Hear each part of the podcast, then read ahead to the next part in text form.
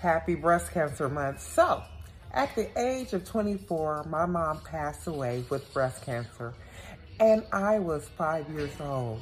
And I remember that because she was a shero that left me with so much. And now what I do is I bring the pink power to the world because I know during breast cancer month, there are so many women.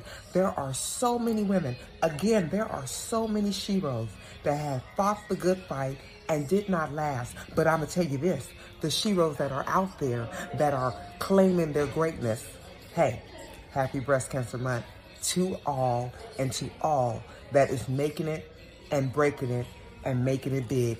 Happy Breast Cancer Awareness Month.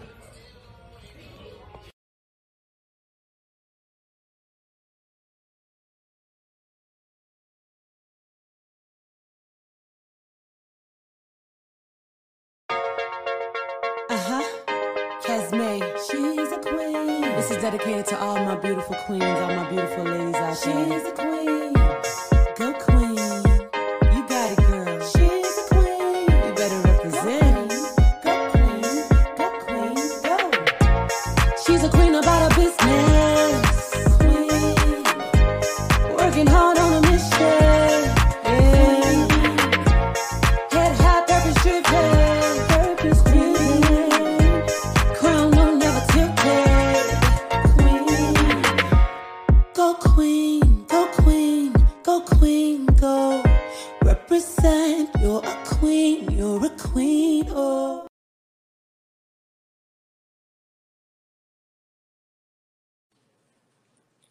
So thank you guys for joining another episode of the Q-Chat. Today is a very special episode in honor of Breast Cancer Awareness Month. I have a very special, beautiful, sweet person, Dr. Nia Imani Bailey. She told me just call her Nia, but I'm gonna give her her title. You know, what she worked for it.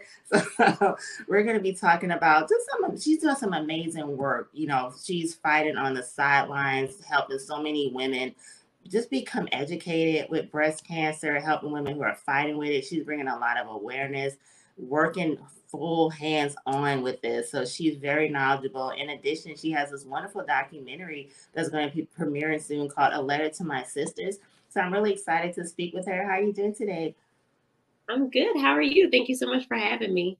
I'm doing good. I'm so happy we finally got a chance to chat. So, as we were speaking off camera, you know, like I said, so sad yesterday hearing about Suzanne Somers passing away from breast cancer. You know, I mean, this is such a very, I don't want to say scary, but it's just a mm-hmm. disease that it does, it just makes you feel some type of way. You know, if, if you, even if you haven't been affected, directly by when you hear of another woman dealing with it, you know, whether she's a survivor or who has lost the battle, it just really touches you and it hurts.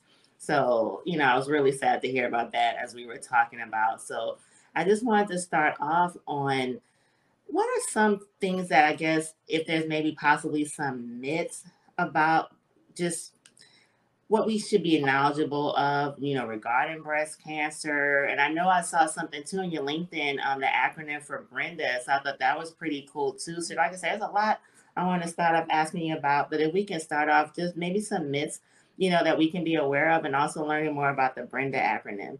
Absolutely. I would say the main myth, as soon as you asked me that question that popped into my head, is that if you have cancer, and they open you up, they do the surgery, and the cancer spreads. So that's why usually a lot of people don't want to know because they think as soon as they know, they're automatically going to be at stage four and it's a deadly disease. That's not the case. And I think where, especially in our community, I've heard that in our community a lot. And I think where that came from is those who they did surgery on, it was already metastatic. That means it had already spread. So when the doctors opened them, it was already all over their body. But I think just in years, you know, my mom told me this. I think my grandmother told me this. I just think it kind of trickled down the line, and that that myth really sort of became a fact that once you open somebody up and the air hits inside of your body, the cancer spreads. That's not true. So that's the one myth that I can think of um, when it comes to breast cancer or cancer in general. But Brenda is such an amazing acronym because it really teaches people ways to decrease the risk of getting breast cancer. So um, Brenda came from the Helen F. Graham Cancer Center. I'm part of their advisory board. And this phenomenal woman, Nicole Surratt, she came with the acronym. She said, listen, people are not going to understand or remember how to decrease your risk. If you come up with an acronym, they can remember Brenda. So it was phenomenal. I'm so glad she did that. So B means breastfeed. So it's important, if you can, no pressure, to try to breastfeed for about a year because that decreases your risk of getting breast cancer. R, reduce your sugary and alcoholic intake. So, you know, I'm from Philly. I love me some wine or, you know, um, what do I like? Cranberry and vodka, although my boyfriend will make fun of me. That's like, he always says, you only like a little bit of vodka, but whatever. Um, but it's really important to decrease that risk, especially binge drinking. So, binge drinking is usually categorized when you drink in a short amount of time. So, typically, we all binge drink Friday, Saturday, maybe Sunday, but you want to decrease that. You don't want to binge drink. You don't want to drink in a short amount of time because that also decreases your risk of getting breast cancer. So, if you drink, maybe drink on a Monday, then maybe on a Thursday, spread it out just a little bit. E, you want to exercise. And typically, you want to exercise for about 30 minutes a day. Ideally, you want it to be rigorous. You want it to sweat a little bit. But if you can't do that, that's fine. Listen, I always say, I don't got the time. I'm tired. So even if you do a brisk walk, that is okay. Um, and you want to eat nutritious foods. You want to make sure that your plate looks colorful. Like I said, I'm from Philly, so I love cheesesteaks, but I can't have it every day. And typically, I usually reward myself every Friday, but that's not good either. So I really need to get my life together. but you really want to make sure that your plate looks colorful. So more um, greens and fresh fruits, things like that. D, do not act, or excuse me, D, um, sorry, my cat. That's okay. I told you, Father, help us all.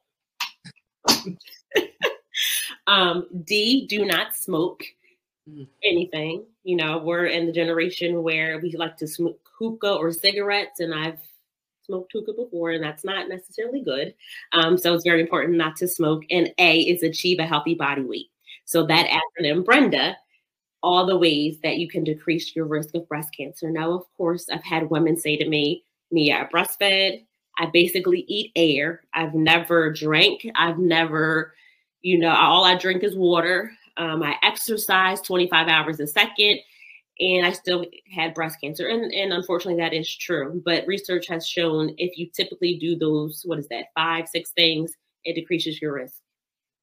Wow, that's something else. And you know, I'm trying to get on this health kick to Mhm. re- like I stopped drinking alcohol altogether. Like it's rare that I intake alcohol because you know, as I got older in my 40s, and Uh-huh. as I was you in one of our past conversations, you know, just having a hysterectomy thing, things like that, just Mhm. trying to see a difference, you know, in my health and energy. I think sometimes, you know, we underestimate that there are certain things that we can do. I know like it's not something that's gonna make it completely, you know, preventable. We you know, we we get that, but there's some things we can do to maybe, you know, help, you know, us along the way. What we eat is super important. What we drink is important to You know, like you said, you mentioned smoking. I, know a lot of people throughout time, there's so many things, diseases that are linked to smoking you know, and it may be a hard habit for some people to break, but it's worth it, you know, if you can, just to give yourself a head start, you know, to have some good health. I think it's really important. So uh, that's just some amazing advice. What are some other things, you know, I know a lot of times they talk about, you know, doing your own checks as well. I know for me it's hard because um mine is really naughty. So like it's just it's, I learned that like when I was like 19, I'm like I cannot really, you know, do a self exam because it's like a billion knots, you know. So Mhm. It's not simple. Um, and I know like when I had my first mammogram at age 40, I was really proud of myself. because I was like, well, once I hit 40, I'm like, you know, I'm gonna have my mammogram. And I had my mammogram and they called me at work like the next day and I was like about to freak out. Yeah. They're, oh, we need you to come back. Oh, I was just like, oh my God. You know, It's stressful. it was devastating because I was just so nervous. Like, why do y'all need me to come back? Because that's Mhm. any situation. If you go to the doctor for something, they call you. It's like, what? So um, I went back because they were like, oh, we want to do an ultrasound. So they did find a mass, which I get this mass checked regularly. So Okay. every I started having mammograms, I would get them every six months as opposed to every year, you know, so they can find this particular mask or whatever. Um, and the only reason I'm telling that story is because it's important to not delay getting those mammograms, you know, because you never know what could happen, you know, when you go. It's just important to get it, you know, get it done. Like, don't, it may be kind of scary. I know, like, sometimes we just, we get nervous going to the doctor Right. different procedures done, but you know, like I'm just saying that to encourage someone who, you know, maybe at my age that's not getting it done or they haven't even done it yet. Like, go get your mammogram because it's Mhm. super important and it's great to just get on top of your health, you know, and just for some chance they could find something. They may find something that's not benign. Right. The early detection, as we know, is always super important. So, um, what are some other things women should be aware of? Because, like I said, we were in like self exams. I know that doesn't work for everyone, but is that something that's effective? Absolutely. You know, it's funny you say that. I also have like fibrocystic breasts, so my breasts feel lumpy all the time. Um, but it's still important to do self exams. I think women, I've heard women who also have fibrocystic breasts and it feels bumpy, they've noticed their lump just because they're like, you know, really in tune with it. But even still, that's still hard because you can say, like, oh, I feel a little bump here, but maybe it's just, you know, I'm not really sure. So I would then just go to your doctor and say, hey, you know, I can't really tell what what what's happening. Um, but I would still suggest self exams. You should do it in the shower when it's soapy, and that way it can really like run on your body. You can really feel um, the grooves in your breast. I would do it in the mirror. So you're, you know, literally standing in the mirror. You have your um, hands on your hips and you kind of relax your shoulder and you can kind of see if your breasts are level. If one breast is kind of, you know, typically one breast is a little bit bigger than the other, but if it's drastically bigger than the other or kind of going one way a little bit than the other, um, if you want to look at your nipple, is if the nipple is not, you know, our nipple typically points outward. If it's inward, that's usually a sign something's wrong. You want to squeeze your nipple if there's discharge coming out and you're not breastfeeding. There's Mhm. discharge coming out. Um, that's something to be concerned of. Um, if your areola, so around the nipple, looks sort of like an orange peel, you know how an orange sort of dipples. That's something that you want to um, take take a look at. And it's also very important when you're checking your breast to check under your arm because this is also still your breast tissue. So you also want to check to see if there's any lumps or bumps or anything like that. So you can also check. So while in the mirror, let me just um, go back to that. While you're in the mirror, and your hands on your hips, so you sort of look at that, and then you want to take what arm is this? My left arm, and I'm going to check my left breast with my right hand.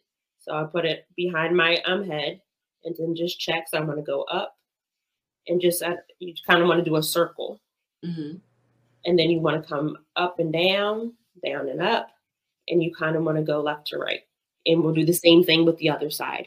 If you want to do laying down, same same thing. So say my bed is, you know, behind me, hmm the arm up, the opposite hand touching the other breast, and do the same exact thing. So I would still definitely do self exams. Um, but that's why it's also important to have a doctor because you say, hey, I have lumpy breasts, I don't know. Then your doctor needs to see you regularly to determine if something is going on. It's also important to know your family cancer history because that also determines um, if you're going to have cancer. So, specifically for me, you told your story. And I think that's so important because it really helps people resonate to know what to do. Um, for me, my father had prostate cancer and he's doing great. He's a 16 year thriver. He hates the word survivor. So, thriver, he says. Um, for because of that, that increases my risk of breast cancer because prostate cancer and breast cancer directly correlate. I also know that on my mother's side, my uncles had prostate cancer, my aunts had breasts, and then breast, colon, duh, duh, duh, duh, duh, a lot, right? So I took that to my primary care doctor. He then, he could have done it himself, but he then referred me to a breast surgeon. The breast surgeon said, okay, I'm going to put all of this information to, into a risk calculator to determine my risk. So your dad had prostate cancer, your uncle had prostate cancer, your aunts, etc. It equaled out that I had a greater than 20% chance of getting breast cancer. So then I get screened two times a year. I get a um, breast MRI and a 3D mammogram, and I alternate. So, say in January, I get um, the 3D mammogram. In July, I think that's six months away, I get the um, breast MRI. So, those to know that about, to know my body, to also know my family cancer history, that helps. And then, as well as genetic testing. So, because my family has cancer all up in them. Mm-hmm. hey, let's do genetic testing to see if there's a particular gene. And typically we talk about BRCA1 and BRCA2 because that increases your risk of getting breast cancer. But there's other genes to know of. So although I do not have those two, I do have a gene called BCL6 that determines my risk of lymphoma. And you know, this information, and everybody's like, why are you smiling when you tell me this? And it's not like I'm happy about it, but I'm happy that I know. So I get screened more. I get blood tests and all that because, like you said, early detection is key. So the idea is if any through this process, they determine, hey, Nia, you have breast cancer, you have lymphoma, I get um, diagnosed at an earlier stage and I have a greater than 95% chance of living. So for me, that knowledge is power. That's so, I mean, I'm happy that you shared that as well. I think one of the things that make it kind of difficult for people to know their medical history is sometimes, I can't speak for other communities, but I know sometimes people of color, like our families, don't really like disclosing Mhm. their medical history. So that causes some problems. But I hope that by watching this, some people are more encouraged to, it's not really telling your business to let everyone know your medical history because your Mhm. medical history, you know, we're related. It's my medical history. So that's one thing, you know, I hope people are more comfortable with sharing certain things because again you can save your relative's life as well just by sharing something so you can share that with the doctor so they can be more aware like okay well you may have a greater chance you know of developing cancer and i know cancer is a scary it's it's a scary thought you know like no one wants to hear that at all when they go to the doctor. Like it's just scary to even talk about. But again if that ever happens to someone to just have the early detection is Mhm. what really helps. You know just like we were talking about suzanne somers she had been dealing with that for over 20 years. And you know and it's not to say well it's not to minimize anything but Mhm. 22 years you know some people don't get that amount of time you Right. know to Right. deal with you know that sentence because it, it's not always a death sentence or it's not always an immediate death Mhm. sentence you know i know it's something scary for us to discuss but you know it is something notable that she had that amount of time and some Right. people you know don't get that so Right. I'm so glad you said that too, because I also wanted to say thank you for mentioning that. If you absolutely, there's no way you can find out your family cancer history, or if you're adopted and you don't know, I would still take that to your doctor because some physicians will treat that as your high risk because we don't know. So let's start testing now to see, okay, you know what? You everything looks clear. Let's wait till you're 40, you know, but it's always good to still have that patient provider relationship. Um, and then I also wanted to say before you get genetic testing, it's very important to make sure that you have insurance first. Mm. Because once you get the results, and if the results say you have BRCA1, BRCA2, the gene that I have, now you have a potential disease, and then your premium can increase.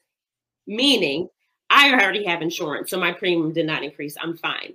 But Mhm. if I do not have insurance and I'm shopping for insurance, and the insurance company says, "Oh, well, Nia has B, um, BCL6 or BRCA1 or BRCA2," so then my rate could be a little bit elevated, just like if you have diabetes or something like that. So I just always want to preface that to people. I still think it's very important, but shopping for insurance after you find the result can be difficult.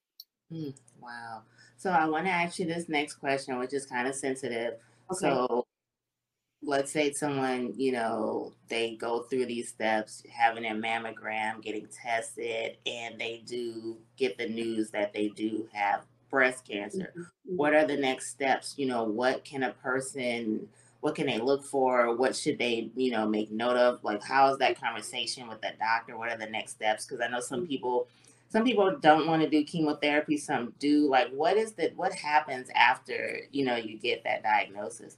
Right. Typically, right after you get a lot of information, which is why they typically always say bring somebody with you because you're not listening and the person with you is probably getting just a little bit of that information because it's like you said devastating they typically sign you up with a medical oncologist and that department gives you chemotherapy now whether you're getting chemotherapy or not it's good to determine if like if whether you decide to get chemotherapy or not it's good to go to that appointment to see okay if i get chemotherapy i can live X amount of years. If I don't, then I can live X amount of years. It's really good to get that type of information.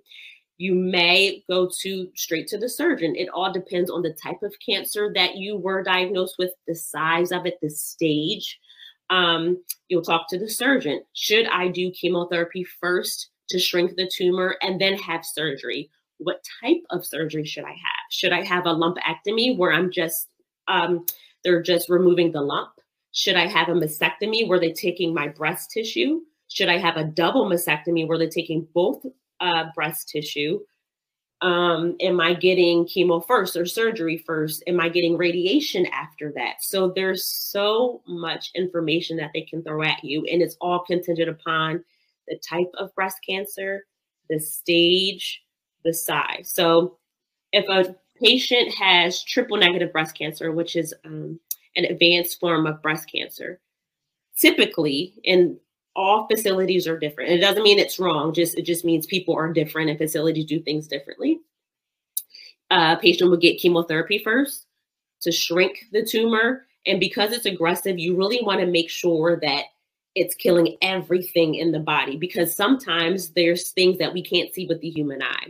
Mm-hmm. So typically they'll get chemotherapy first, then surgery. But once again, it depends on the size. They can get a lumpectomy, they can get um, the mastectomy.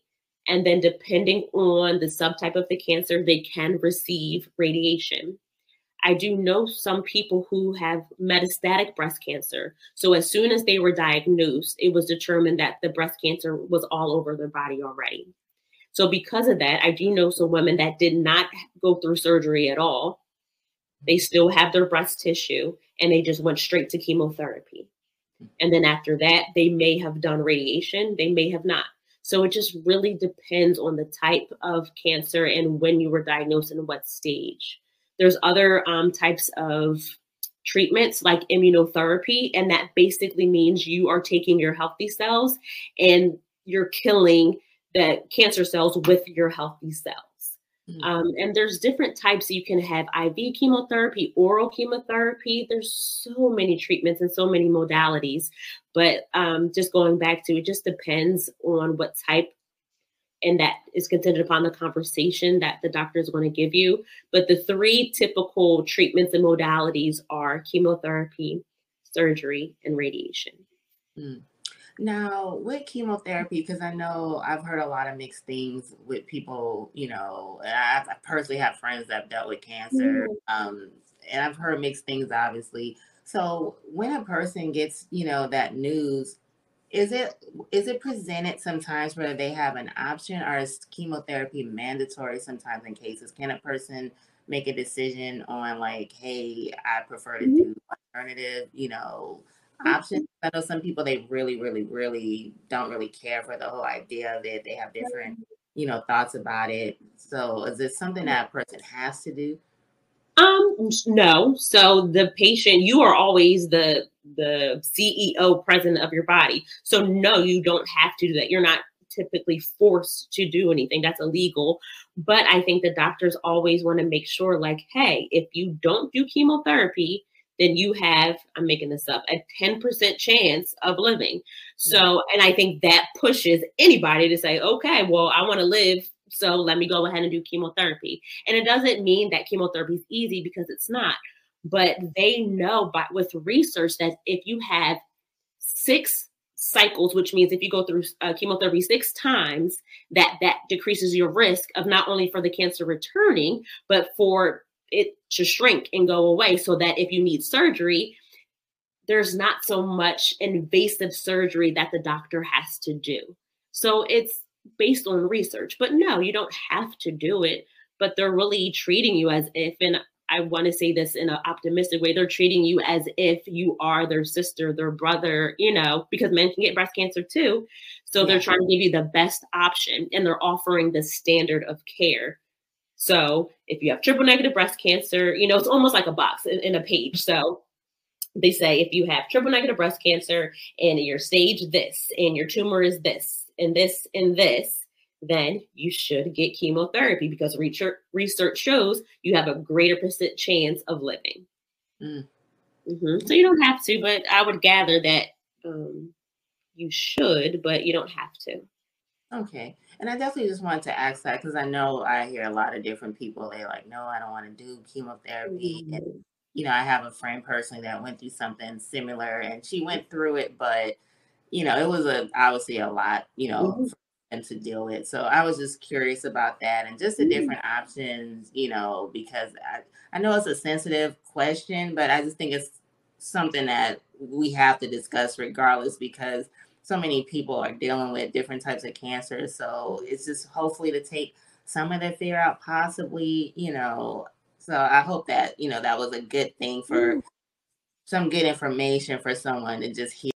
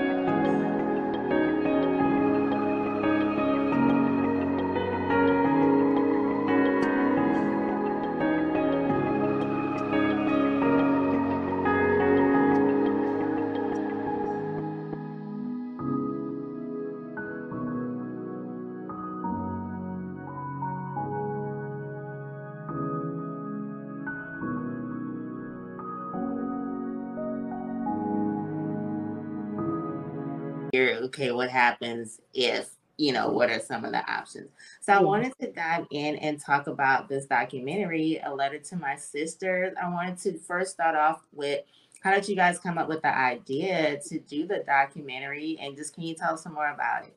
Sure. Oh my goodness. I think I started out at first, you know, being a radiation therapist, and I'm like, there's so many young women coming in for radiation. What is happening? So I know one girl that um, I treated. She was super cool. She had box braids like me. She, we both had gold anklets. Like I said, I'm from Philly, so we both like the same um, Philly rapper. I don't know if I can say his name, so I'll just say Philly rapper. Um, and she was 24 years old, and she passed away. So I was like, mm, I didn't know you could be 24 years old and pass away of breast cancer. And there was another woman um, named Kwani Lopez. She was amazing, just funny. And um, her breast cancer spread. And I remember seeing her in the hospital. She had oxygen and because it spread to her lung. And she asked me how research was going, and I had no question for her. I had no answer for her, excuse me. Mm. And just stories like that. And of course, breast cancer is not a death sentence. It does not have to be. But the particular stories that I have in my head sort of propelled me to do that. But it was in particular my friend Jacqueline, who her story is so crazy. So she went to her gynecologist and said, I felt a lump. And her gynecologist said, You're too young for breast cancer. You're fine. Just go. So Jacqueline said, Okay, well, I don't have time for this anyway. She went back to the gynecologist a year later to have her IUD taken out because she wanted to start a family. She's always wanted to be a mom. So the gynecologist, you know, goes through the assessment, checks her breast, and her eyes get big. So Jacqueline was like, Okay, this isn't good. Send her for an ultrasound. send her for a 3D mammogram, biopsy, and it turned out she had that aggressive subtype triple negative breast cancer. So she um, went right into chemotherapy, surgery, then radiation. That's where I met her. And we were like, okay, good. She's fine. She tolerated everything well. And I'm not saying it wasn't hard, but she got through it. And a couple months later, it spread to her brain. I saw her that day in the hospital. She looked phenomenal. I had just got off of work and she looked better than me. I said, What is happening? Um, and then a couple weeks later, she passed away. But before she did, she said, "Don't forget about me." And it was just she, she didn't say it like she was going to die. It was just kind of like, you know, you just don't forget about me. You know, I want you to keep going because I was still giving talks about breast cancer, and she did. So I said, you know what? Some people don't like to read. It, you know, it takes me a long time to open up a book because I just can't some people don't like looking at PowerPoints, but I said I love movies. I love documentaries. And I think a lot of people love movies and documentaries too. So let's talk about breast cancer, but not like just breast cancer, this, this, and this. Let's have people tell stories. And I think that's when things resonate with within people. So I was able to interview three phenomenal women. The first woman, her name is Janique Rivera McGriff. She is literally uh, three beautiful things. She's Jamaican, she's Puerto Rican, and she's Chinese. She was diagnosed with breast cancer at 29 years old, and she tells her story of advocacy. You know, she Janique don't play. You know, I always say I think she's from Compton because she like listen. Um, she told them at the breast center, if you don't check my breast, I will take my breast out, and you're going to have to because they kept saying you're too young. Well, guess what? She had breast cancer and this turned out to be her entire journey just advocating for herself. I remember she told me that she was sitting in um, the chemo suite and she just felt like her tumor was getting bigger. And she said something to them and they're like no you have you have to get your chemo. And she said no i don't and i'm not. She said until you give me another scan. They gave her another scan and she was right her tumor was growing. So once again you don't have to do it but it's always important to advocate for yourself. She did that Mm. the tumor spread from her breast to her lung. Had the surgery. The tumor spread from her breast to her brain. Had the surgery. And let me tell you, Janique is doing just fine and well today. She is married. She has three children. She is living the dream.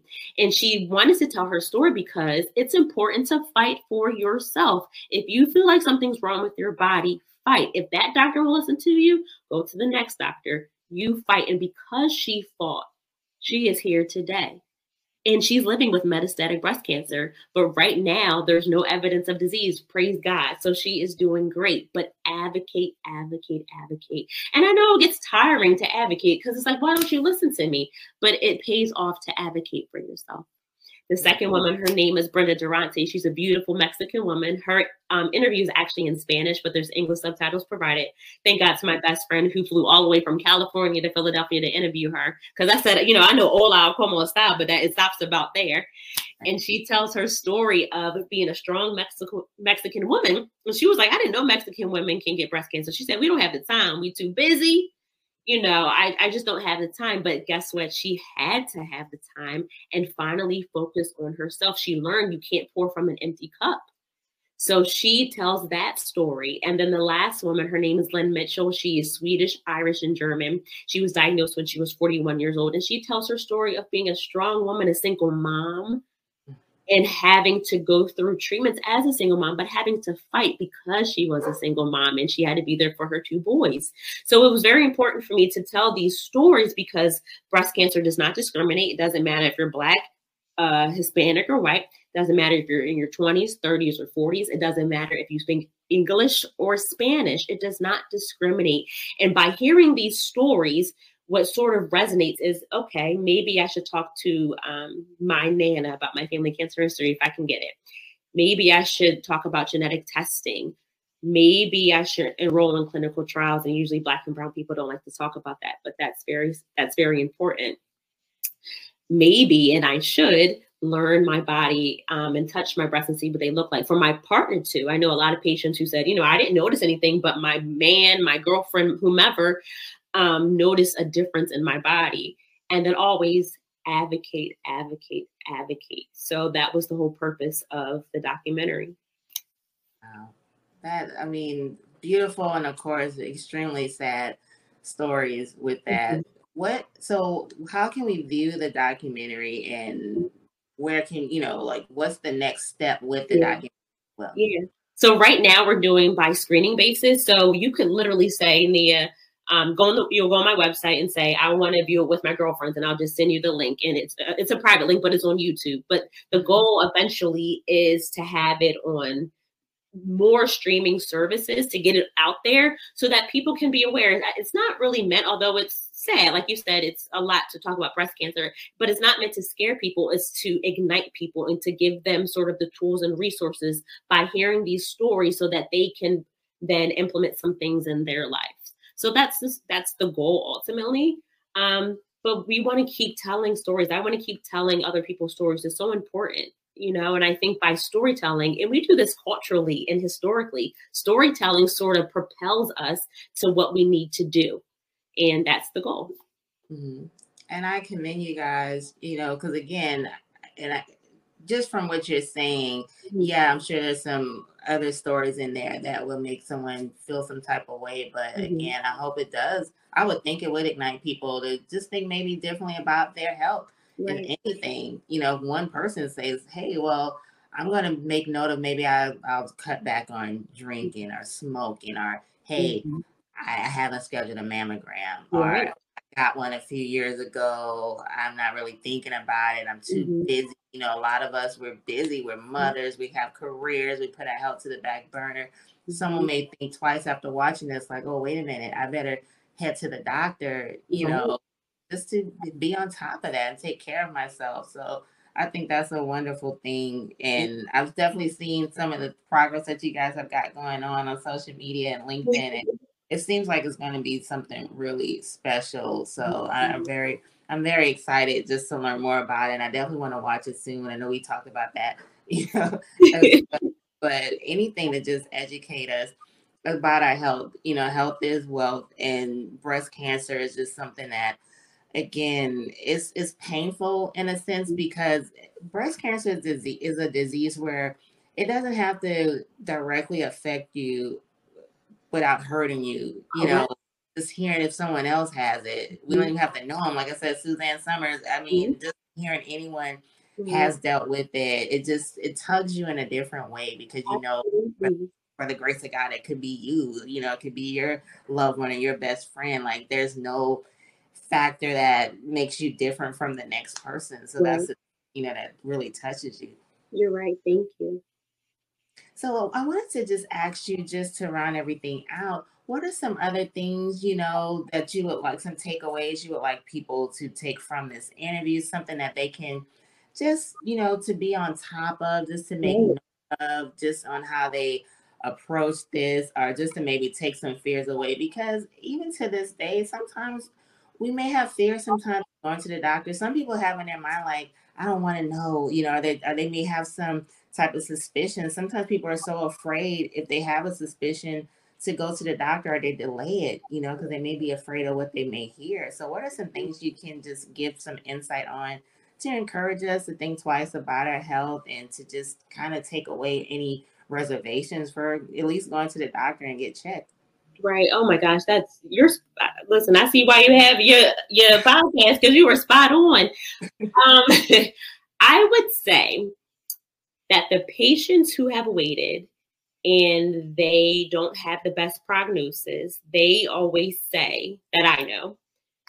If I could go back, I would definitely change things around, and I would not wait. I would go right to the doctor because my prognosis would be different.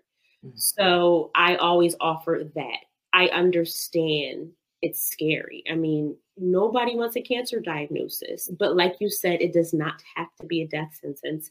And I try to always say, no matter what, typically, if you get breast cancer or any cancer, but it's at an early stage, you have such a high percent of surviving. Now, it does not mean the journey is not is going to be easy. You still might need chemotherapy. You still may, may need surgery. You still may need radiation, but at least you are now living a life and you have a great greater than 90 80% chance of living And if you don't want to do it for yourself, if you don't want to get checked for yourself, get checked for your children, get checked for your neighbor that you love, get checked for somebody. I think we all typically have that somebody. If we're not going to do it for ourselves, we're going to do it for somebody else because that person, those people need us. And not in a selfish way, but they just love us and they want us to be here. I, you know, I want to be here for my nieces.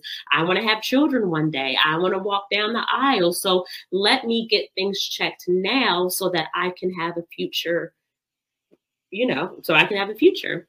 And then I also like to say, you know, I, in this community, the breast cancer community is so beautiful and so strong. There's so many phenomenal organizations like Unite for Her. Unite for Her offers breast and ovarian, ovarian cancer patients tools and resources. They get a passport of, of worth $2,000 and they can mm-hmm. decide if they need, if their need is groceries, acupuncture, nutrition, um, counseling. I mean, those are things that are happening now. I got diagnosed with cancer now, and I need things now. Beautiful organization. Dr. Monique Gary, she's a breast surgeon. She has a farm, black woman. She has a farm, 40 acres, no mule.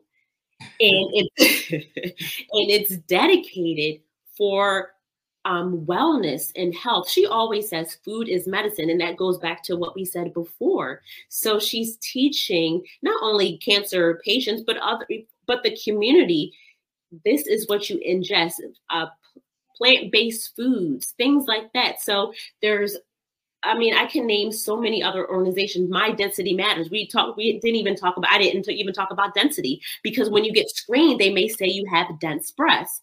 That just means they can't tell what's in your body. So then you need additional screening. So there's so many beautiful organizations that can help you. So no, you don't want to be diagnosed, but you always have Unite for Her. You always have Dr. Monique Gary. You always have My Density Matters. You have a, I mean, uh, there's Dr. Chalice Rhodes. You've got um, Inspiring Life Together. Like there's so many organizations that will take care of you mm-hmm. and help you and go through it with you. And a lot of these women, a lot of these communities have breast cancer survivors, thrivers. So they know exactly what you're going through and they're going to help you. You know what?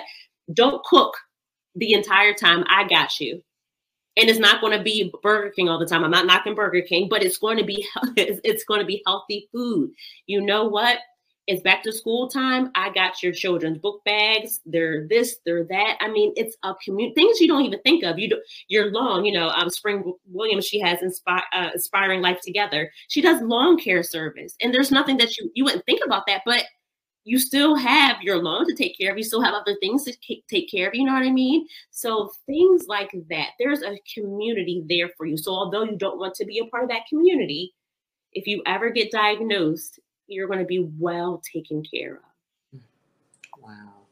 That's good to know. You know, like I said, I know this is just this whole conversation. It's, I don't want to keep using the term scary, but I, I just want to say it's more of awareness yeah. because it's um, it's just a sign of the times right now. It's just something that women we just need to be aware of. We need to be as educated as possible. And again, the first step is to go to the doctor. You know, time has shown us over the past few years, like we really can't play behind our health. Like we have to go to the doctor regularly. Like do not skip that regular, you know, yearly six month appointment. You know, go mm-hmm. to the doctor, get your blood work, get your exams. I'm a living witness. You know, this like I told you in a personal conversation this time last year, I could barely walk. I was so sick you know, severely anemic, uh, just terrible, you know, in a uterine, uterine issues. So mm-hmm. we have to take care of ourselves, you know. Mm-hmm. And sometimes some of these, some of these diagnoses, we may feel like, yeah, it's out of our control. You mm-hmm. know, mm-hmm. there's certain hands that's dealt to us, and I do understand that, but we still can do our part, you know, really value ourselves and say, hey, you know, I will watch what I eat. I'll mm-hmm. watch the things that I intake, you know, alcohol. I can cut back if you know you're a regular drinker, hey, but you can still cut back a little bit if you smoke. Make some efforts to maybe try to not do it because beyond cancer, it causes so many other. It's an avenue to so many other things, you know, just to take care of ourselves because we worth it. You know, like we all deserve to have a, a fulfilling life. You know, like I Mhm. said, if we can do some steps to help ourselves, it's a good thing. But definitely just please, if anything, go to the doctor. Do not skip those appointments. If you're not comfortable with your doctor, you know, find another doctor. You should be able to see a doctor that you're comfortable with, number one. So you feel like you do have an ally that is concerned about your health. So, you know, it's just so many, so many things we could say about this, but I just feel like, you know, we should be comfortable being advocates, of course, when we speak to the doctor, but also advocates in our daily lives as well, so that we can really truly love ourselves because having your hair done and your face beat is great, but we got to take care of ourselves mm-hmm. internally, please. You know, our health is important. And I just, you know, I want that to be a part of this whole women's empowerment movement too, is how we view our health. this is important. Especially as black women. I mean, I feel like black women always get the business. You know, nobody listens to us. Our pain level is we don't have one. We can, you know, we don't feel pain. You know, it's just what we just get the business. So Yeah. let's take care of ourselves. Let's take care of our sisters, you know. There's a, another organization, Touch, the Black Breast Cancer Alliance, and it's focused on Black women. Let's get it together. Let's enroll in clinical trials. And I know, you know, we talk about Tuskegee, Henrietta Lacks, but if we don't enroll in the clinical trials, the can- cancer specifically, they won't know how to treat the cancer in our bodies. hmm You know, and back then they didn't have informed consent. Now there's informed consent. And if you want, take 13 people with you, have them read it over to make sure that what you're going to enroll in is legit. But do it. And, you know, I always say, and it's funny, my mom was born in 1961. My grandma was born in 1932. My grandma was like, I'm not enrolled in clinical trial. And I, I get it, you know. Um, but for me, if I ever get breast cancer, I'm going to because I don't want my nieces to have to go through that, you know? So if they can determine in my body, my black body, okay, if we do this and if we do this, then if God forbid my nieces ever get it, I know to give them this medication and they're going to be fine. So, you know, I want to do it not just for myself, but for the next generation, for my sisters, because I don't want them to have to go through this. You know, uh, um, a dear friend of mine, her name is Jamil Rivers. She's a metastatic breast cancer uh, thriver, and she actually has an organization, um, Chrysalis Initiative. And she says, you know what, Nia, I don't know if breast cancer is ever going to be eradicated, but she said, I want it to be like a chronic disease. And she said, remember in the 80s where um, HIV AIDS was a death sentence. And I know this personally because my uncle Kyle passed away in 1985. And she said, you know, it was basically like an epidemic, pandemic. And now, if you get diagnosed, though you don't want to be diagnosed with it, you can thrive, right? Same thing. She said, I want breast cancer to be like that. Though you may not want the diagnosis, if you get it, you're not, you sort of take the sting out of it. You know, you know that there may be some trials and tribulations, but I know that I can live. Mhm. That's the goal. Let's live. Let's allow our sisters and everybody that gets that. I'm not excluding other races, but just Yeah. specifically because I'm talking to my sister. Um, let's save us, right? Mm-hmm. No, no more getting the business. Let's save us. Let's save our daughters. Let's save our sons. yeah. Let's save our community. Yes, yes. Thank you so much for everything that you're doing. I love that. Yes, let's save our community. Let's save our sisters. Again, you know, our health is extremely important. We deserve to. I hope we do get to a point where you great gave a great example back in the day. You know, in the eighties, it was a death sentence if mm. someone got HIV/AIDS, but mm. so many people live with it now. And like mm. you, and like you said, you may not want the diagnosis, but Mhm. it's one thing to get that diagnosis and you can live with it. So it will be a beautiful day where breast cancer is like that. You know, it's- on- one can only hope, but you've definitely given some amazing information, just even talking about the clinical trials, you know. So I do hope that, you know, in the future, some other sisters will be having a different conversation, you know, than the one that some of the things that we discussed as well. But one can only just take that step again, like I said, to look out for themselves, at least go to the doctor. That's the first step, you know, and also just be conscious of what we do, what we put into our bodies, you know, because health is well, food is medicine. You mm-hmm. know, this is a vessel, and it's what we put into ourselves that can also, like I said, some diagnoses, as we know, are inevitable, but we still can just value ourselves more, and hopefully, it could just make a difference what we do to ourselves. Sometimes, maybe if you're just in a healthier state, sometimes the body can work in our favor, you know, when we mm-hmm. treat it well. So, you know, I just hope that in the future, like I said, some other little sisters will be having this conversation Yeah. with more success stories. You know, it would be a great thing. So Yeah. I want you to tell everyone how they can reach out to you if they have any questions. And also, I know you mentioned there's opportunities for private screenings with the documentary. So tell them all your information, how they can get to your website, follow you on social media, and everything. Sure, sure. So you can go to my website. It's Dr. abbreviated Dr. Nia Imani Bailey. I know my parents' name gave me a long name. Um, and you can go on there and request a screening um, or just ask me any questions that you want. My email is also on my website and then I, my social media. So the documentary social, social media is a letter to my sister's documentary. And my personal one is Dr. Nia Imani. So you can always reach out, always ask me any questions. I'm always on Instagram or LinkedIn or Facebook or whatever, you know, just trying to reach out. And I'm always here for anybody, my sisters, my brothers, you know. I, I love people. People may get on your nerves, but no matter what, let me tell you something.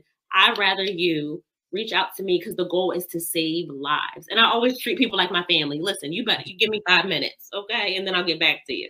But you know, I, I the goal is to save lives. And like you said, to have a different conversation in a couple of years. So reach out to me no matter what. Um, thank you so much. And, you know, I do dedicate this episode to people who are dealing with this right now, our sisters who are dealing with it, and some of us, some of our beautiful sisters who have passed on, you know, like you, like your beautiful friend mentioned, don't forget about her. Like I had to hold it in when you said that. So again, you know, I just pray that if anyone that watches this goes to the doctor and they may get that diagnosis, that they have a community, you know, that is there for them. In addition, for some of us who may be blessed enough that they won't get that diagnosis, that they still learn something from this conversation, just to take care of themselves, just to maybe think twice before certain things that we do to our bodies, you know, just to love yourself no matter what. And just please, please, please take care of yourself.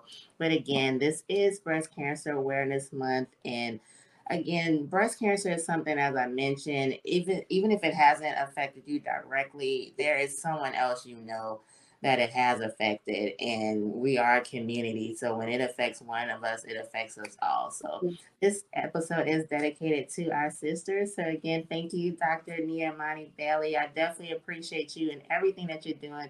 So amazing, and I just love it. So again, thank you guys for tuning in extra hugs tonight. And thank you for watching the Q-Chat. You can watch this episode and so many more. www.geauxqueen.com and be safe and go love yourself.